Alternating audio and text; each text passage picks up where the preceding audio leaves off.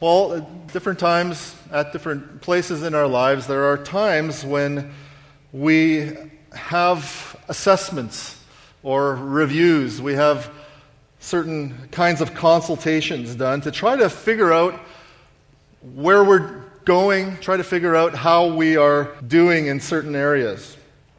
For you that are younger, junior high, I think probably mostly in senior high, maybe starts in junior high a little bit, people will, will, will meet with you at a certain point to try to help you to decide what direction to take in life, what kind of courses to take, what kind of interests you have, and, and how those things will align to sort of point you in a future direction.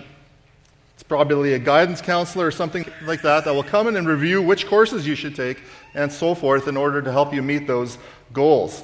In post secondary education, you're usually assigned some sort of a, a, faculty advisor who's, who's going to periodically come and review those kinds of things and to work with you on accomplishing those goals and to be able to point you in the right direction to get there. Health wise, we subject ourselves to reviews when we go to visit the doctor. When we're young, those sort of reviews are called the checkup. As we get older, especially as we get to certain ages, they're called a physical. Now, one of those is a little bit more invasive and thorough than the other one, but those family of physicians are assessing and they're reviewing your health. And sometimes they're going to give you instructions on how you could improve. Sometimes that includes prescriptions, and other times it includes those lovely words that everybody loves to hear diet and exercise. All right? We also sometimes review things from a financial perspective. I was just chatting with someone at the airport this week as we were waiting, and uh, he was a business owner from somewhere else in Alberta, and he was traveling because he was, he was just thinking about diversifying into a, another venture.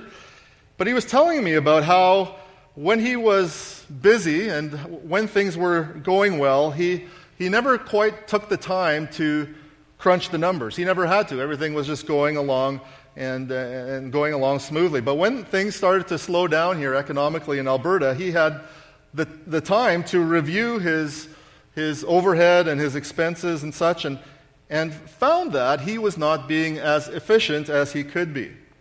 And for him, that meant letting go of some people, some salespeople, and so forth.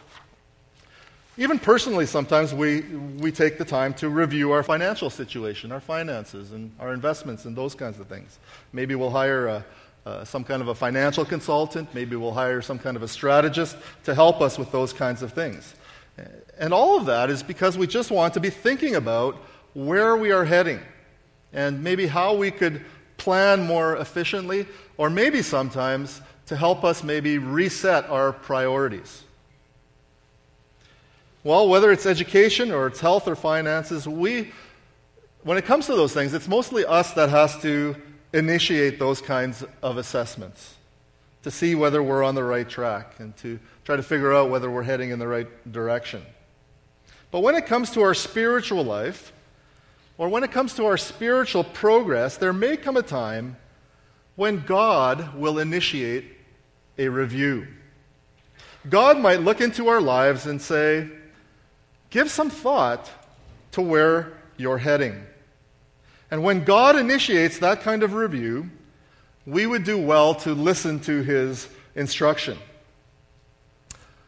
You see, God isn't really interested in making suggestions. He definitely doesn't give us speculations where he says, try this, this may or may not work. His instructions, and especially when he suggests course changes for his people or his church, well, number one, they're always well intentioned. They are for our good and for his glory. But they come to us as declarations more than they come to us as suggestions. So today, and Lord willing, next Sunday, we want to look at a time in history when God, we could say, He made an appointment with His people to give them a reset on their direction and especially on their priorities. This, we might call it, this divine assessment confronts these people and us with the question of where we place our priorities. Or maybe a better way to put it, to what kinds of pursuits are your energies directed? And do those pursuits include God? We're going to be looking at a little book that's tucked into the Bible. It's the book of Haggai. Haggai. You'll find it close to the end of what is the first section of the Bible, the Old Testament. This little book has only two chapters, and we're going to look at chapter 1 this week. So take some time to find that if you haven't already. And just some background on the book of Haggai. You'll see when we read chapter 1 that it includes a lot of dates. When we take those dates and compare those dates with the, the Jewish calendar and some maybe outside the Bible history, we can come up with an accurate time, a very accurate time, of when this was written. These prophecies happened over a span of four months in the year 520 BC, 520 before Christ. So here's some quick history on what was going on in the 500s BC. By the year 586, the people of Israel had been taken out of their land, had been taken out of the promised land, a time that we call the exile. And Jerusalem, which was the capital, of course, and the temple, which was in Jerusalem, had been basically leveled, basically destroyed. The people there had been taken out, other than a few, had been taken out into Babylon. And Babylon was eventually taken over by the Persian Empire. Well, in 538, the Persian ruler, a man named Cyrus, providentially allowed some Jews to go back to Jerusalem and to rebuild the Jewish temple and eventually also the walls around the city of Jerusalem. And you can read about that period of Israel's history in the books of Ezra and Nehemiah. So they did come back, and by 536, they had laid the foundation of the temple. So it maybe took about a year or so after they had returned. By the year 536, the foundation was laid. But some of the people that lived there, some of their neighboring people, the, especially a group that we read about the Old Testament, the Samaritans, opposed that rebuild. And pretty soon, these people actually stopped the construction progress, uh, the project. They stopped building the temple. And so the, by, by the time we get to 520, if you do the math, it had been 16 years. 16 years between the time that they started and stopped and the time that Haggai is written. So, here in Wetaskiwin, if you remember, maybe three or four years ago, might be longer now, they were, they were going to build a restaurant over on the south part of town, over by Walmart. Well, I'm not sure why they stopped, but if you were to drive by there, you can see that the foundation is still there. Kind of getting grown in, not looking so good anymore. Well, you can imagine what things looked like in Jerusalem on a bigger scale after 16 years. So you have to ask yourself, what were the Jews doing during that whole time that they lived there in Jerusalem? Well, that's where we pick up the book of Haggai. And so listen as I read chapter 1 of this little book. In the second year of Darius, the king, so Cyrus was gone by this point, and a man named Darius was the king. In the sixth month, on the first day of the month, the word of the Lord came by the hand of Haggai the prophet to Zerubbabel, the son of Shealtiel, governor of Judah, and to Joshua, the son of Jehozadak, the high priest. Thus says the Lord of hosts These people say the time has not yet come to rebuild the house of the Lord. Then the word of the Lord came by the hand of Haggai the prophet. Is it a time for you yourselves to dwell in your paneled houses while this house lies in ruins? Now, therefore, says the Lord of hosts, consider your ways. You have sown much and harvested little. You eat, but you never have enough. You drink, but you never have your fill. You clothe yourselves, but no one is warm. And he who earns wages does so to put them into a bag with holes. Thus says the Lord of hosts Consider your ways. Go up to the hills and bring wood and build the house, that I may take pleasure in it, and that I may be glorified, says the Lord. You looked for much, and behold, it came to little. And when you brought it home, I blew it away. Why, declares the Lord of hosts? Because of my house that lies in ruins, while each of you busies himself with his own house. Therefore, the heavens above you have withheld the dew, and the earth has withheld its produce. And I have called for a drought on the land and on and the hills, on the grain, the new wine, the oil, on what the ground brings forth, on man and beast, and on all their labors. Then Zerubbabel the son of Shealtiel, then Joshua the son of Jehozadak, the high priest, with all the remnant of the people, obeyed the voice of the Lord their God. And the words of Haggai the prophet, as the Lord their God had sent him. And the people feared the Lord. And then Haggai, the messenger of the Lord, spoke to the people with the Lord's message I am with you, declares the Lord. And the Lord stirred up the spirit of Zerubbabel, the son of Shealtiel, governor of Judah, and the spirit of Joshua, the son of Jehozadak, the high priest, and the spirit of all the remnant of the people. And they came and worked on the house of the Lord of hosts, their God, on the 24th day of the month, in the sixth month, in the second year of Darius. So I asked the question what were they doing during those 16 years that they were there in Jerusalem after they stopped work on the temple? Well, we start to see the answer to that, don't we? This, what they were doing or what they were not doing, is the reason that God interrupts. That God interrupts their non activity when it comes to the temple, or as it is called here, this house. But it's not like they're just sitting around, is it? The house, the foundation is sitting around, but the people we see here are, are both saying something, they're communicating something, and they're doing something. As for the temple, look at the end of verse 4. This house lies in ruins. You say the same words actually down in verse 9. There, God says, My house lies in ruins. That's God's analysis of this situation. The house of God is just sitting there. And it's looking just like that foundation over by Walmart, fenced off maybe. Maybe that wasn't fenced off, but, but grown in and abandoned. Or even worse, because of some of, the, some of the ruins of Solomon's original temple are likely scattered around there. So it's got a bunch of rubble there as well, a bunch of old building material. And so you've got the picture in your head. But this is also a sign of not just an abandoned construction project, but an abandonment of God's very presence and inattention to God Himself. And it's into that situation that God speaks through His prophet Haggai. And it really is what I call a divine interruption. God's voice may have been silent for a time. He may have let them just keep on going, it seemed to them. But it is no longer. The word of the Lord came by the hand of his prophet Haggai. But like I said, these people were communicating something and they were doing something during those 16 years. Here's what they're communicating. Look at verse 2. Thus says the Lord of hosts.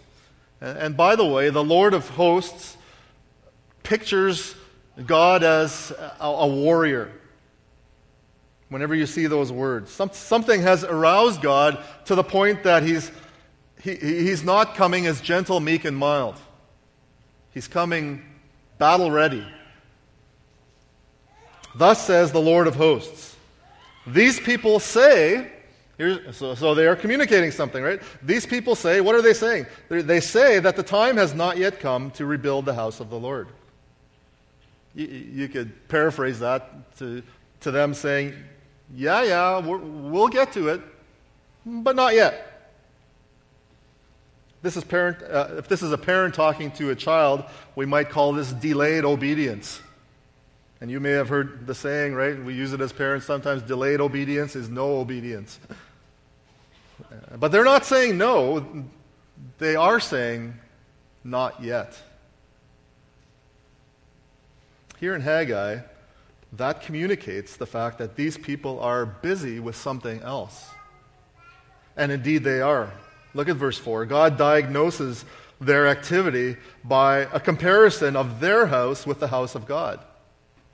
Is it a time? Notice he uses that word time again in opposition to what they're saying, where they're saying it's not yet time. Is it a time for you yourselves to dwell in your paneled houses while this house over there lies in ruins? Here in verse 4, it just says dwell, so they're just living there. But down at the end of verse 9, you see that their own houses were actually a hive of activity and took priority.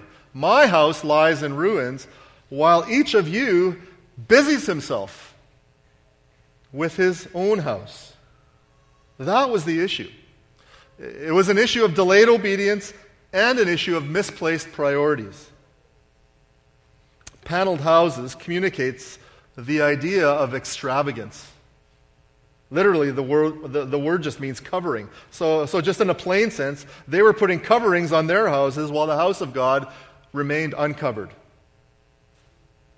But even more to the point, they were paying too much attention to their houses and no attention to God's house. Or to strip it down even more, they were paying attention to their own comforts and neglecting their God the one who chose them, the one who actually gave them their identity as the people of God. They were involved in self worship rather than worshiping God.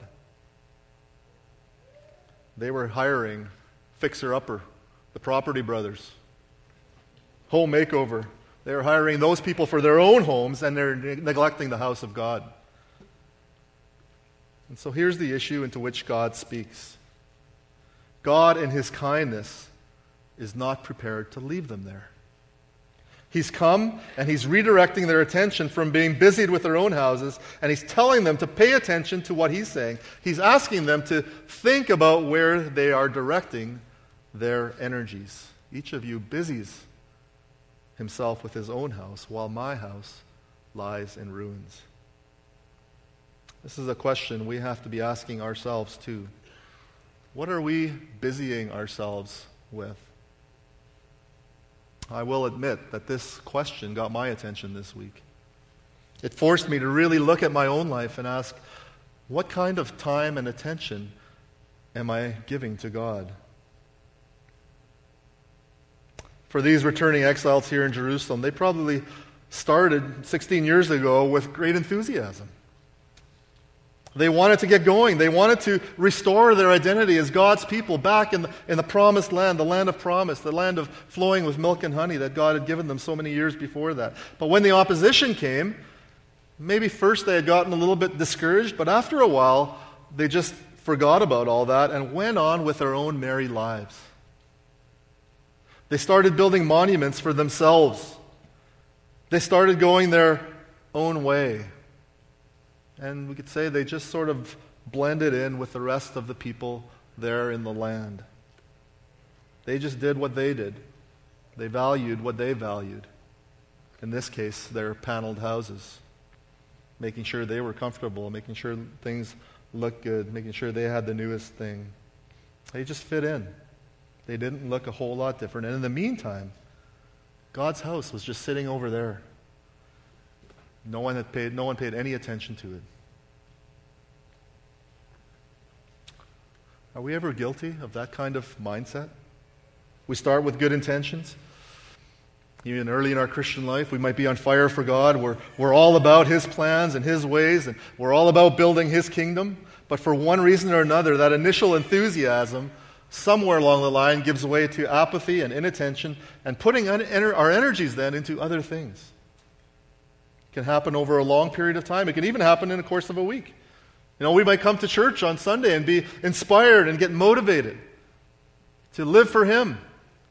But by the time Monday or Tuesday comes, we're back to pursuing our own comforts and putting more panels on our own houses. So ask yourself the same question I asked myself this week. How much of your time and energy are you putting into the things of God? Reading His Word, you know, just even spending time with Him in prayer, meeting with His people, telling the people that you interact with about Jesus, serving others, etc.? Are those things getting your best attention and energy? Are you building on your spiritual foundation and growing in your faith? Or is that foundation just laying there stagnant, getting no attention, maybe even laying in ruins? When you have time, discretionary time, where are you? What are you, what are you slotting into that time? What is occupying your time? Or, or maybe you could say, what are you preoccupied with? To help you break it down a bit, just take this past week. Take a day this week, maybe even a part of one day. And specifically, of course, the time when you weren't working or sleeping. Or maybe right after you woke up or, or right after you came back from work. Have you got one? Now, think of those as opportunities. Now, what did you do with those opportunities? And was God any part of them? I just ask those questions because I think that's what God is asking these people when He says what He says in verse 5 and in verse 7. Consider your ways. Simple three word challenge. Consider your ways. Think about your life. Where are you heading? And am I part of that, God is saying? And not only am I part of that, but am I there at the center of your life? Do your energies center around your worship of me? God's challenging them here to go from a place of self focus, where they're only worried about themselves, to a place of self examination. And eventually, He wants to bring them from that place of self examination and self worship to God worship. He starts that process by helping them see that the way they've been going about things has not made their situation any better. Notice that? In fact, it's made it worse. Look at verse 6. You have sown much and harvested little. You eat, but you never have enough. You drink, but you never have your fill. You clothe yourself, but no one's warm. And I love this one. He who, he who earns wages does so to put them in a bag with holes. All your wages are going into your savings bag, but that bag's got a hole in it. It's not staying. What's the point? They're working hard, but they're working hard at the wrong things. Their work is not amounting to anything of value, at least nothing of spiritual value. And this is where Jesus' words that, that Stuart read from Matthew 6 apply. Do not lay up for yourselves, notice the self focus there, do not lay up for yourselves treasures on earth. Because that's where moth and rust destroy and where thieves break in and steal. But lay up for yourselves treasures in heaven where neither moth nor rust destroys and where thieves can't break in and steal. And then at the end of that, seek first the kingdom of God and his righteousness and then all these things will be added to you. What is our treasure? What are we seeking to accumulate? What are we filling ourselves up on? And then ask yourselves are those things fleeting or are they eternally lasting? And so God is telling these people to look back and to consider their ways. What have you been doing? Think about what you're building and what you're prioritizing. It's really a call for change, a call for, for them to move in a different direction, a, call for repentance. But he uses those words again in verse 7 consider your ways. Only now he doesn't want them to look back anymore, he wants them to look forward. What, here's what repentance looks like true repentance, true acknowledgement of wrong, true heart change will always show itself in changed behavior. And so he calls for them to acknowledge their delayed obedience, to acknowledge their misplaced priorities, but then he tells them what he's looking for. Here's the kind of action that pleases God. It, it's the kind of action that puts him in the center. He says there in verse 8 Go up to the hills and bring wood and build the house. And later, that I may take pleasure in it, and that I may be glorified, says the Lord. How do we please our Lord? How do we glorify our God? by giving attention to Him, by worshiping Him, by not neglecting Him in order to build our own houses. Brothers and sisters, let's carefully consider our ways. Hey, maybe, maybe that abandoned foundation there on the south end of town can be a reminder for us every time we drive by it to consider our ways. Use that as a word picture. I mean, it's not being used for anything else. But here's God's warning. If we've been neglecting God, He will bring His loving discipline to bear down on us. That's what verse 9 to 11 say. Our misdirected priorities, our storing up treasure on earth, will not receive God's blessing. It won't. You looked for much, it says there in verse 9, and behold, it came to little. And when you brought it home, I blew it away. Why? He answers the question because of my house that lies in ruins, while each of you busies himself with his own house. Therefore, no produce. And I've called for a drought on the land and the hills and on all their labors. If we leave God out of our labors, out of our energies, there will be no blessing on our labors. Let's give careful thought to our ways and really think carefully about what God, well, what place God has in those pursuits. Mark Dever issues the challenge this way. He says, I quote, What would your life look like? What would your life look like if you got what you really wanted? What would your life look like if you got what you really wanted? You have a picture of that in your mind? Now ask yourself, would God be there? Is he at the center of your desires, or is he repeatedly neglected at the true center of your heart's desires? End quote.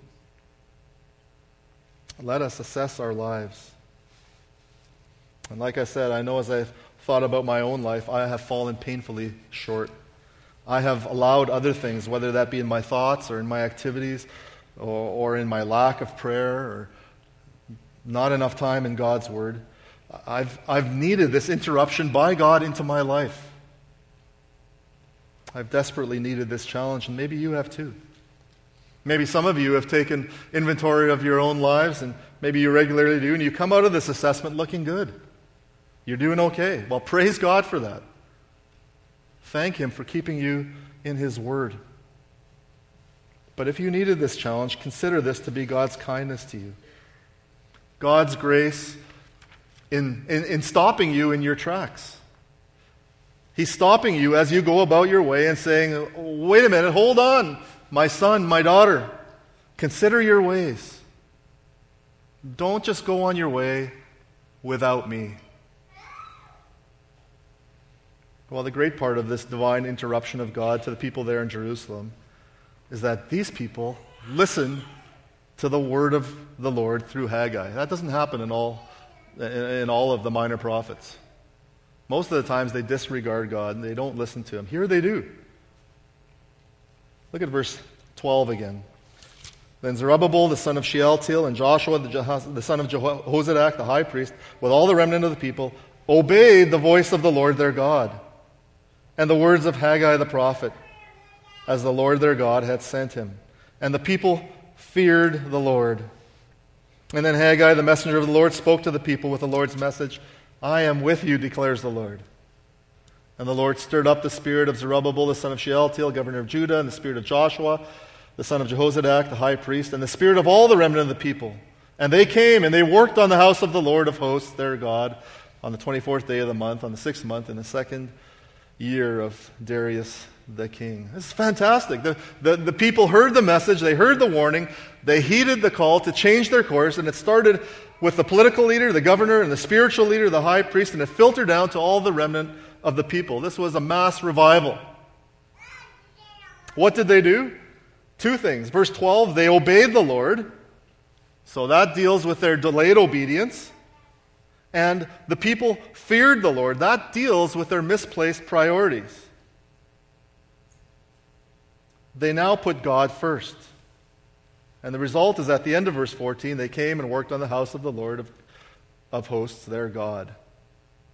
Notice the change. They went from busying themselves with on their own houses to working on the house of the Lord. This is what true repentance looks like. They, they came under conviction and then they obeyed. And then a changed heart led to a change in their actions, in their behaviors, in their priorities. All of that happened in a space of three weeks. It was an immediate change of direction, an immediate redirecting of their energies.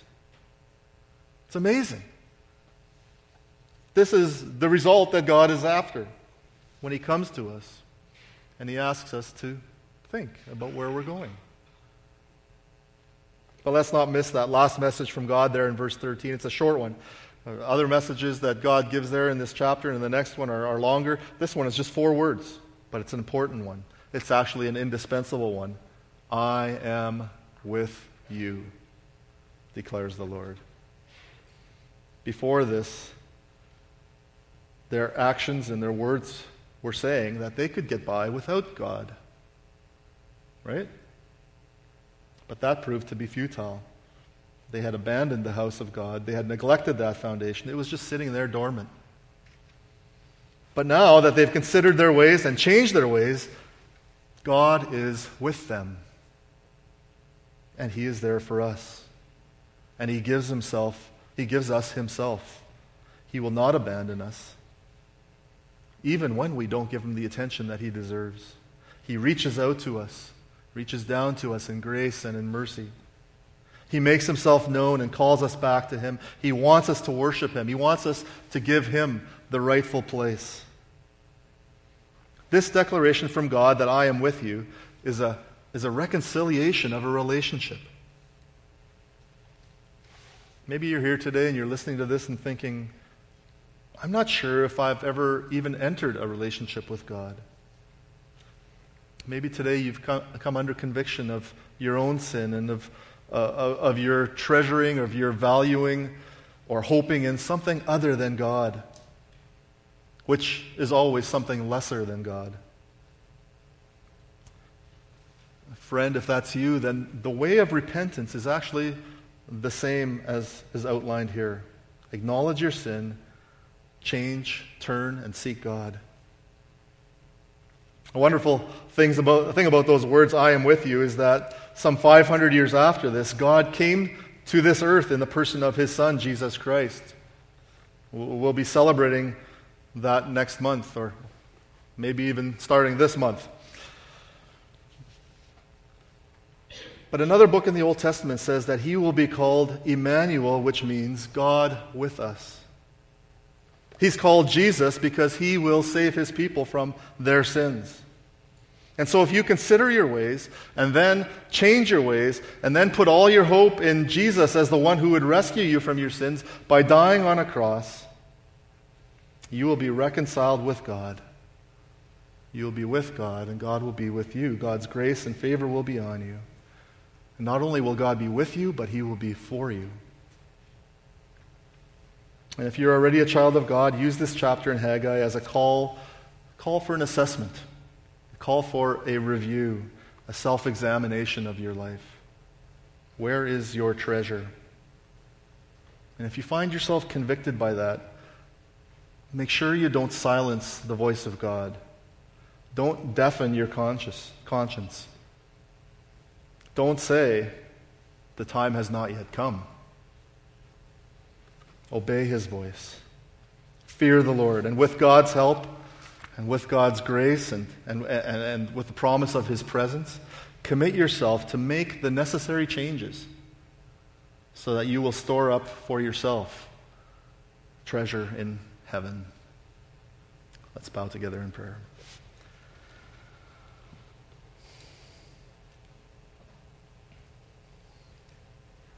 Lord, we thank you for showing us this morning that it is a good thing, that it is a profitable thing for us to consider our ways, for us to think about the direction in which we're heading for us to think about where it is that we are giving our energy. Lord, help us to do this often. so that we can arrange our lives around you. It's our desire as, as people and as a church that you would take pleasure in us and that we as your church would seek to glorify you. And so we pray that you would remind us this morning to do this kind of review, as I said often. Help us not to just to go along, uh, along our merry way without you at the center of our lives. Lord, we thank you for your word. We thank you for your spirit that brings us conviction.